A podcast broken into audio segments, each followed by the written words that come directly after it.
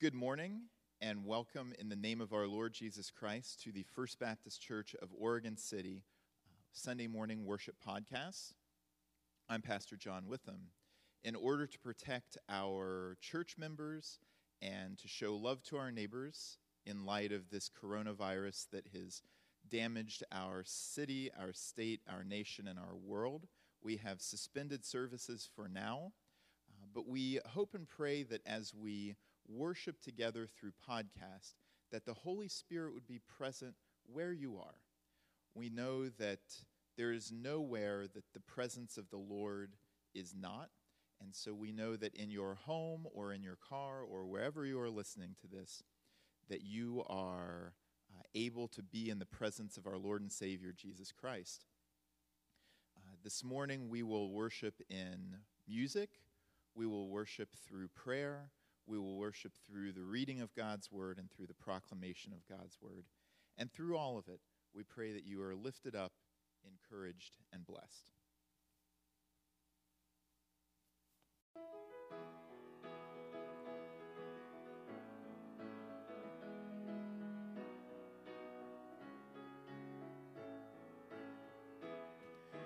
Praise him, all you sinners. Sing, oh, sing, you weary. Oh, praise him, all you children of God.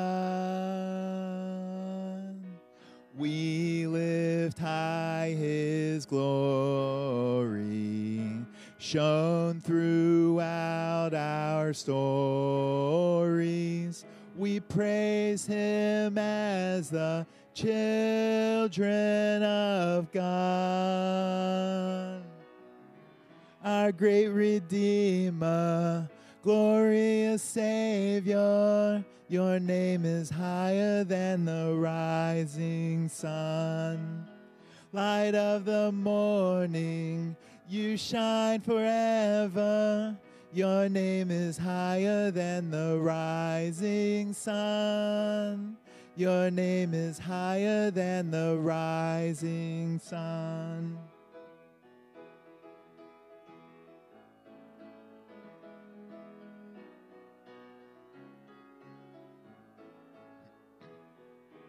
Praise his name forever. Speak it loud and clear now. Oh, praise him, all you children of God. Our great Redeemer, glorious Savior, your name is higher than the rising sun. Light of the morning, you shine forever. Your name is higher than the rising sun. Your name is higher than the rising sun. Your name is higher than the rising sun. Let's bow our heads in prayer. Dear Father, we bow before you, you who are Lord of the universe. And again, we come to worship you on this Sunday morning, not in a traditional church building, but in our homes. And even though we're not meeting in a church, it's still right and proper to worship you. Lord, I pray and I thank you for keeping us safe again another week. I also pray for those in our congregation who are not well, those who are also having treatments. And I pray that you would place your hand upon them and they would feel your love that you have for them, and that you would protect them as they go through these difficulties. Lord, we have numbers in our congregation who are quite vulnerable to the COVID virus, and I ask that you would protect them also. And Lord, I know you will make yourself available to each and every one of them because you're a God who wants to help. I also pray for our church. I pray for our Hope program, and I thank you, Lord, that we're able to provide food to those who need it. And we do that to the best that we can. Lord, I pray for our country as we're going through this time. It's been a while that we've been asked to stay in our homes and social distancing, distancing and not much human um, um, meeting together. But yet, Lord, there are things we can do, and I ask that we take those means that we have and that we do them, that we reach out and we touch someone. Maybe it's someone we haven't talked to for such a long time. What better time than now to re, re, make reacquaintance? Lord, we can send notes to those and give encouragement if someone is discouraged. Lord, I pray for our country. I pray for the leaders of this country. And I ask, Lord, that there be a turning back to you as we go through this crisis. And Lord, I ask that many people during this time they turn to you because they don't know what to do. And I hope, Lord, this is a lasting revival in this country. And then we get back to the principle of one nation under God with liberty and justice for all. And as I conclude this prayer, I would like to read the 23rd Psalm, and I'm going to read it from the New Living Translation. The Lord is my shepherd, I have everything I need. He lets me rest in green meadows, He leads me beside peaceful streams. He renews my strength, He guides me along right paths, bringing honor to His name. Even when I walk through the dark valley of death, I will not be afraid, for you are close beside me. Your rod and your staff protect and comfort me. You prepare a feast for me in the presence of my enemies. You welcome me as a guest, anointing my head with oil. My cup overflows with blessings. Surely your goodness and unfailing love will pursue me all the days of my life, and I will live in the house of the Lord forever. In your precious name I pray. Amen. Our scripture this morning is Luke 24, verses 35 through 49. Then the two from Emmaus told their story of how Jesus had appeared to them as they were walking along the road, and how they had recognized him as he was breaking the bread. And just as they were telling about it, Jesus himself was suddenly standing there among them. Peace be with you, he said. But the whole group was startled and frightened, thinking they were seeing a ghost. Why are you frightened? he asked.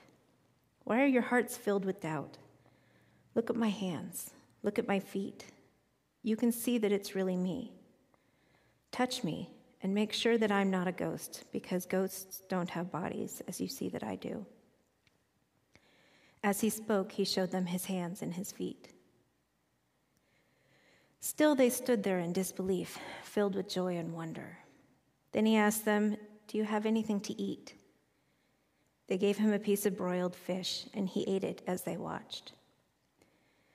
Then he said, Well, I w- when I was with you before, I told you that everything written about me in the law of Moses and the prophets and in the Psalms must be fulfilled. Then he opened their minds to understand the scriptures. And he said, Yes. It was written long ago that the Messiah would suffer and die and rise from the dead on the third day.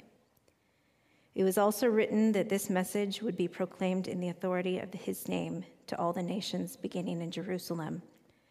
There is forgiveness of sins for all who repent.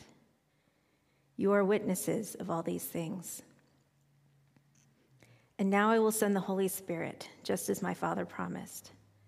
But stay here in the city until the Holy Spirit comes and fills you with the power from heaven. This is the word of the Lord. Thanks be to God. One of my favorite movies is Ocean's Eleven. I love heist movies in general, but Danny Ocean and his crew of grifters, conmen, and thieves hold a special place in my heart. They decide to rob not one, not two, but three Las Vegas casinos all at once. There's a plan, a carefully made, precise plan that has to go exactly right in order for everything to fall into place. And everything goes smoothly until, inevitably, it doesn't. A piece of equipment vital to their plan is not as available as they'd thought. Saul seems to be suffering from medical issues. Linus bristles under unfamiliar authority. Yen injures his hand. Rusty doesn't trust that Danny is doing this for the right reasons. The whole plan seems to be crumbling before their eyes. That's where the disciples seem to be in today's passage. There is this great plan. Jesus, the Messiah, would save them per- from persecution, would sit on the throne and rule over all the earth. And then everything went to hell. They were betrayed by one of their own. Jesus was arrested, beaten, and sentenced to death for blasphemy and insurrection. Jesus, their friend, their leader, their Messiah, died. They were probably next. They retreated, they went into hiding, and they had no idea what to do next. And now Jesus' body was missing. Some of the women said he was alive. Mary Magdalene said she'd talked to him. Cleopas and Joanna reported that he'd taught them along the road to Emmaus. But none of that could be true. Jesus was dead. And while he told them that he would rise again, they thought that meant in the last days. Now wasn't the last days, now was just now. And then Jesus showed up. Right there in what John 2019 tells us was a locked room where they were reclining on their couches for supper, where they'd just been discussing him. Have you ever been talking about someone and then suddenly they showed up? How about this? Have you ever been talking about someone who's dead and then suddenly they showed up? He told them, Peace be with you. But how could they be peaceful? Jesus was clearly a ghost, and they were terrified. Even more than they already had been. Now they were probably being hunted down by the Jews who thought that they were heretics, and their leader was a ghost. Jesus didn't greet them with, Hey guys, what's up? or It's good to see you, my friends. He said, Peace be with you. Basically, he said, Calm down, don't freak out, because he knew that his appearance was startling. He knew that they would be frightened and that, they, that the way he appeared would make him seem like a spirit. And so Jesus was patient with them. He didn't offer them signs from heaven that they wouldn't understand. He simply said, Look at my hands, look at my feet. You can see that it's really me. Touch me and make sure that I'm not a ghost because ghosts don't have bodies, as you see that I do. He gave them physical proof of his humanity because that's what they needed. And then they still didn't believe. At least now they were thinking this can't be true. It's too good to be true. So Jesus did what he always did he ate. So many times we've seen Jesus sit down for a meal with friends, with followers, in a field with 5,000 hungry people, with sinners like Zacchaeus, at a wedding with his mother. One of the last things Jesus did with his disciples just four days before was to share a meal to break the bread and serve the wine and teach them the practice of communion. But, but Jesus didn't sit down to eat with his disciples because he was hungry. Jesus ate with them to show them that he was not a ghost and that he could handle and eat physical food. But I think that the familiar actions didn't hurt as he tried to calm his friends. When he said, Peace be with you, he didn't just mean calm down, don't freak out. Jesus' peace, according to Philippians 4 7, is the peace of God which transcends all understanding, which guards our hearts and minds in Christ Jesus. It is a rich, deep, and lasting peace. The disciples' minds were whirling. They were shaken after the events of the past few days. and they desperately needed that peace. Sometimes our minds in troubled times need that peace as well.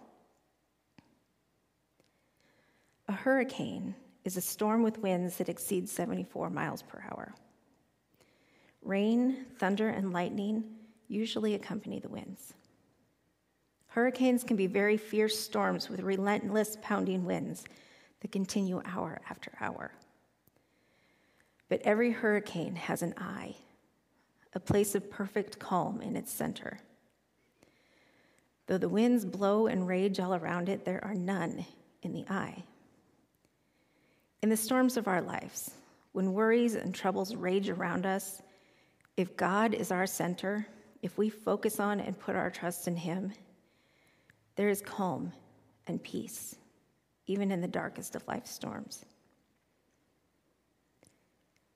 The disciples were told over and over again that Jesus had, risen and had spoken to several people, but they couldn't accept it. They didn't expect it. They didn't expect Jesus to be raised from the dead or to keep appearing. As with most people, they had to be persuaded. And Jesus did just that.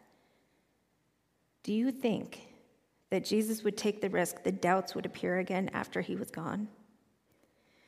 He was there to convince every one of them of the reality of his human body. So he offered his hands and his feet as proof. He showed them the wounds from his crucifixion. He demanded that he be handled with the command, Touch me. He used his humanity to calm their fears, to ease their doubts, and to help them understand what was to come next. But before they talked about what was to come, Jesus sat down with them and went through the scriptures about him, just as he had done earlier with Cleopas and Joanna. Now, this is not the first time the disciples had heard this.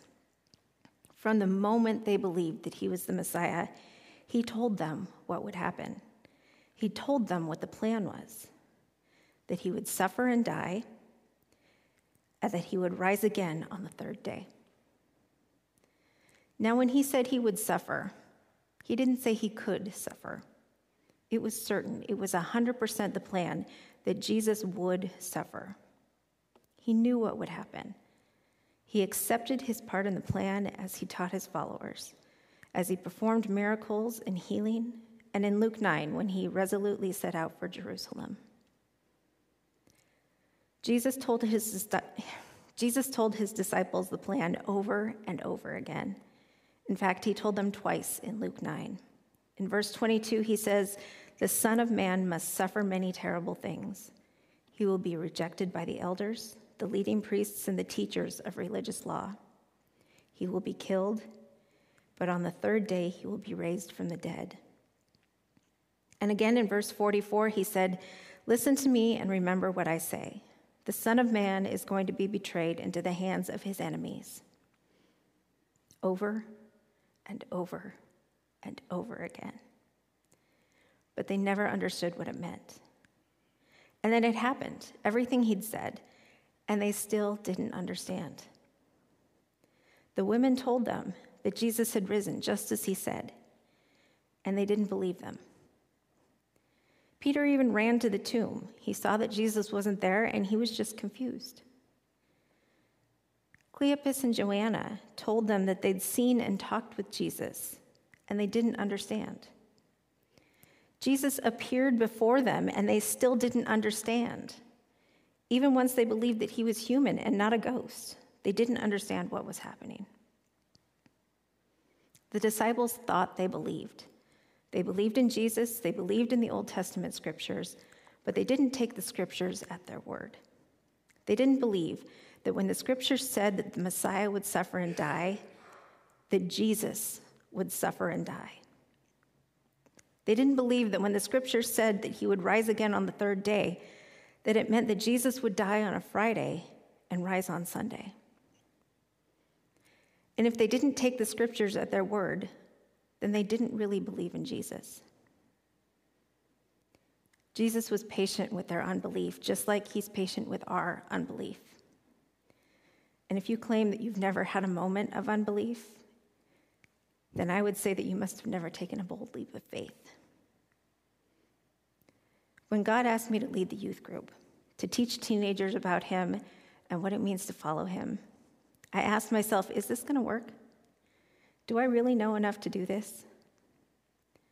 For at least a moment, I did not believe that God would provide me with everything I needed to build His kingdom. But He didn't punish me for that. He was patient, and He pointed me towards the resources I would need, taught me how to address a group of people and showed me that the best and the easiest way to reach teenagers is to love them.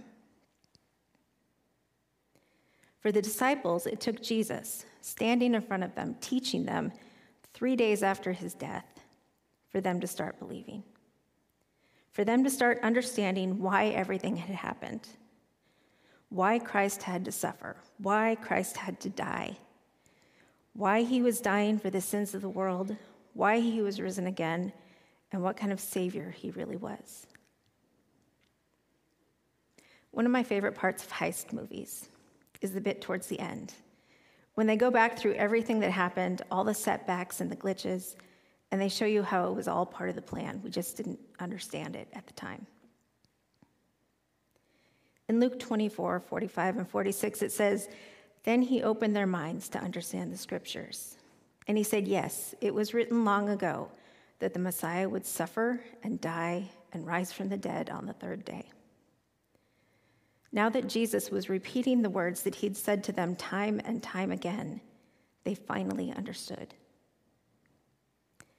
In Ocean's 11, we see Danny potentially messing up the job when he gives in to temptation and makes dangerous contact with his ex wife, Tess, and her new boyfriend, the owner of the three casinos that they're trying to rob. We and Danny's partners don't understand why he would do such a stupid thing, giving his rival a heads up that something is happening and giving him an opportunity to foil the heist.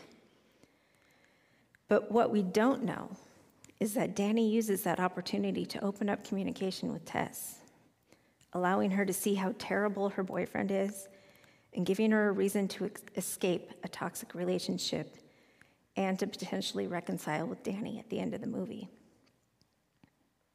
Jesus goes back into the entire Old Testament. He references the laws of Moses, which is the first major section of the Old Testament. He talks about the prophets, the second major section, consisting of the former prophets and the latter prophets, both major and minor. And he references the Psalms, which refers to the third major section of the Old Testament called the Writings, which contain the rest of the books of the Old Testament. Jesus views the Old Testament as a unit, and its prophecy concerning him is not contained to a few incidental passages. The entire unit centers in Christ. None of it would have existed without him, and none of it can now be properly understood without him. But that's not the end of the plan. Verse 47 says that there is a third part, and this is the part that we are still in today forgiveness of sins for all who repent. The message is to be sent to all nations, and the message is clear there is amnesty and forgiveness for all who repent. Amnesty is not a word we use very often. Its definition is an official pardon for those who've been convicted of offenses. A few years ago in Australia, the police offered a three month amnesty period when people could surrender their unregistered weapons without fear of prosecution.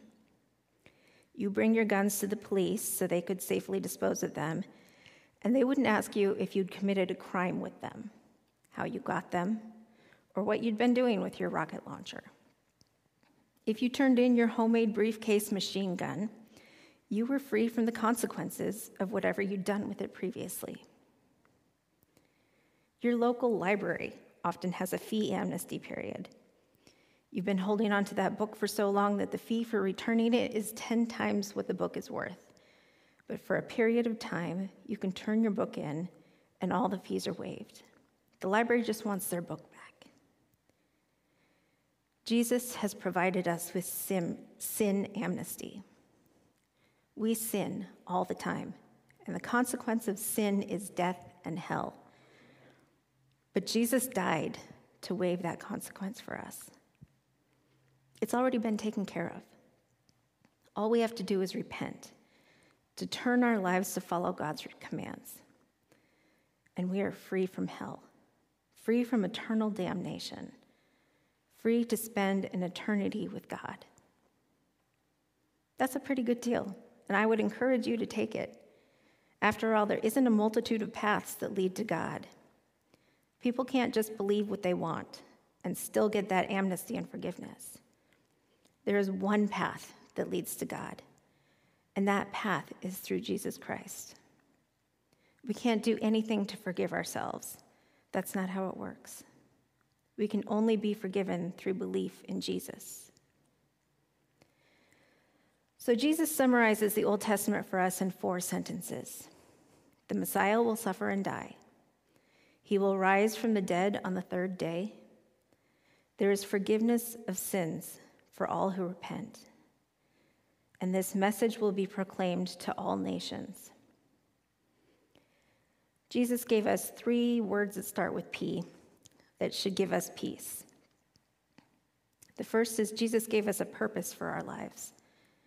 In verse 48, he says, You are witnesses of all these things. He didn't say, Go convince people to follow me. There's a difference between an evangelist and a witness. An evangelist is a person who seeks to convert someone to their faith. Witnesses simply share what they have seen, heard, and experienced. Witnesses say, Come and see what I have seen. Jesus wasn't expecting them to go from that room as experts. He simply wanted them to go out and talk about what they saw. Every one of us is called to be a witness.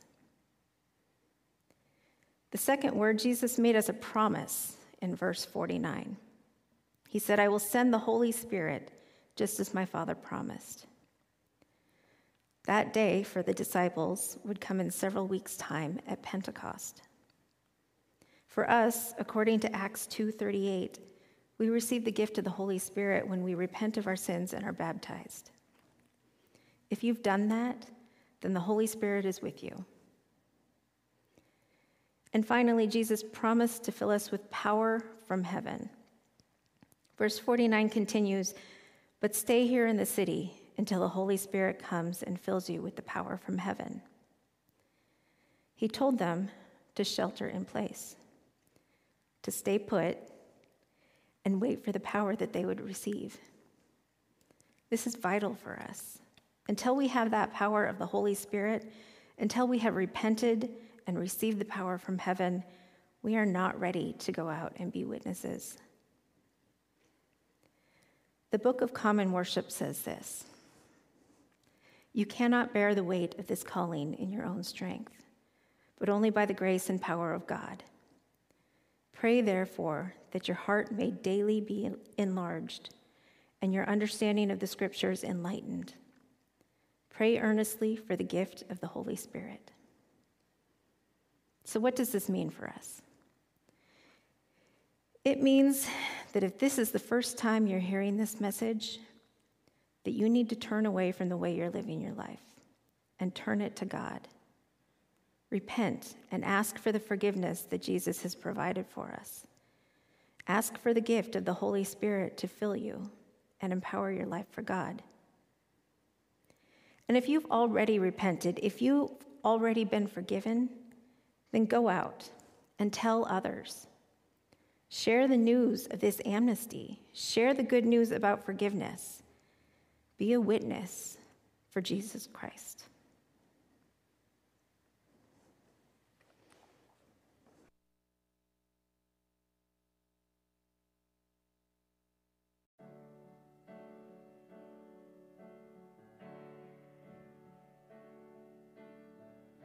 You are the Word at the beginning, one with God the Lord Most High. Your hidden glory in creation, now revealed in you, our Christ What a beautiful name it is. What a beautiful name it is. The name of Jesus Christ, my King. What a beautiful name it is.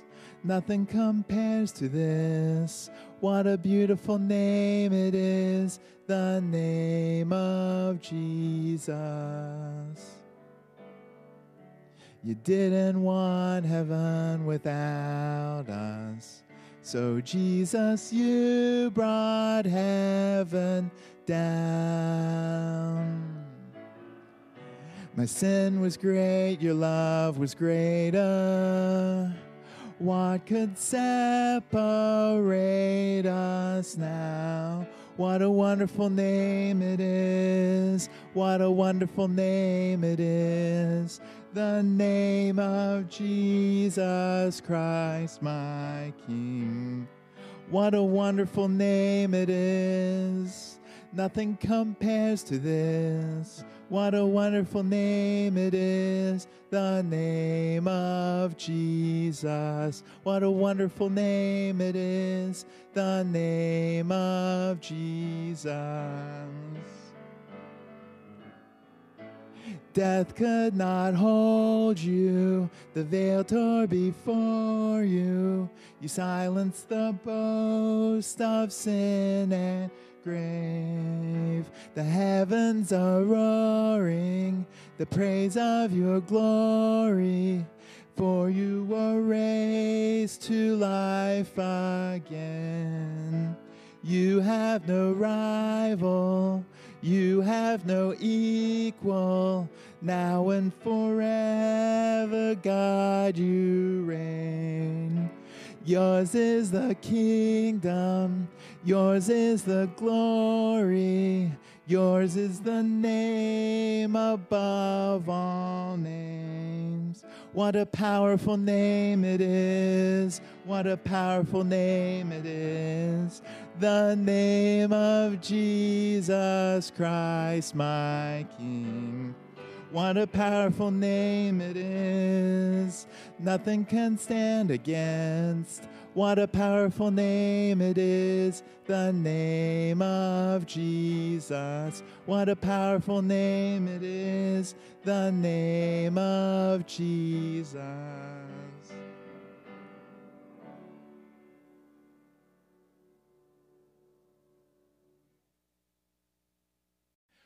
We thank you for worshiping with us this morning, and we pray that as we have worshiped together, that you have felt the power of the Holy Spirit uh, and the presence of the resurrected Jesus uh, in your home uh, and in your heart. The church office, through uh, through all of the the stay at home order, is going to be closed. However, the phones will be open life is difficult sometimes, and sometimes you have questions about uh, which way to go, what to do. Uh, maybe you're nervous or anxious or afraid. We invite you to call the church office uh, Monday or Wednesday, Thursday, Friday, 8:30 to noon. Uh, someone will answer and will be available to help you. You can also get a hold of us through email on the church website at onebaptistchurch.org. We'd like to thank Melissa Mellinger for proclaiming God's word this morning. Thank Jim Leatherman, our church moderator, for his prayer this morning. We'd like to thank our audio engineer, Gary Hunley, and his assistant, Doreen Hunley. And we'd like to thank Katie Witham for moral support and coffee provision. And remember, love God, love your neighbor, and wash your hands. Amen.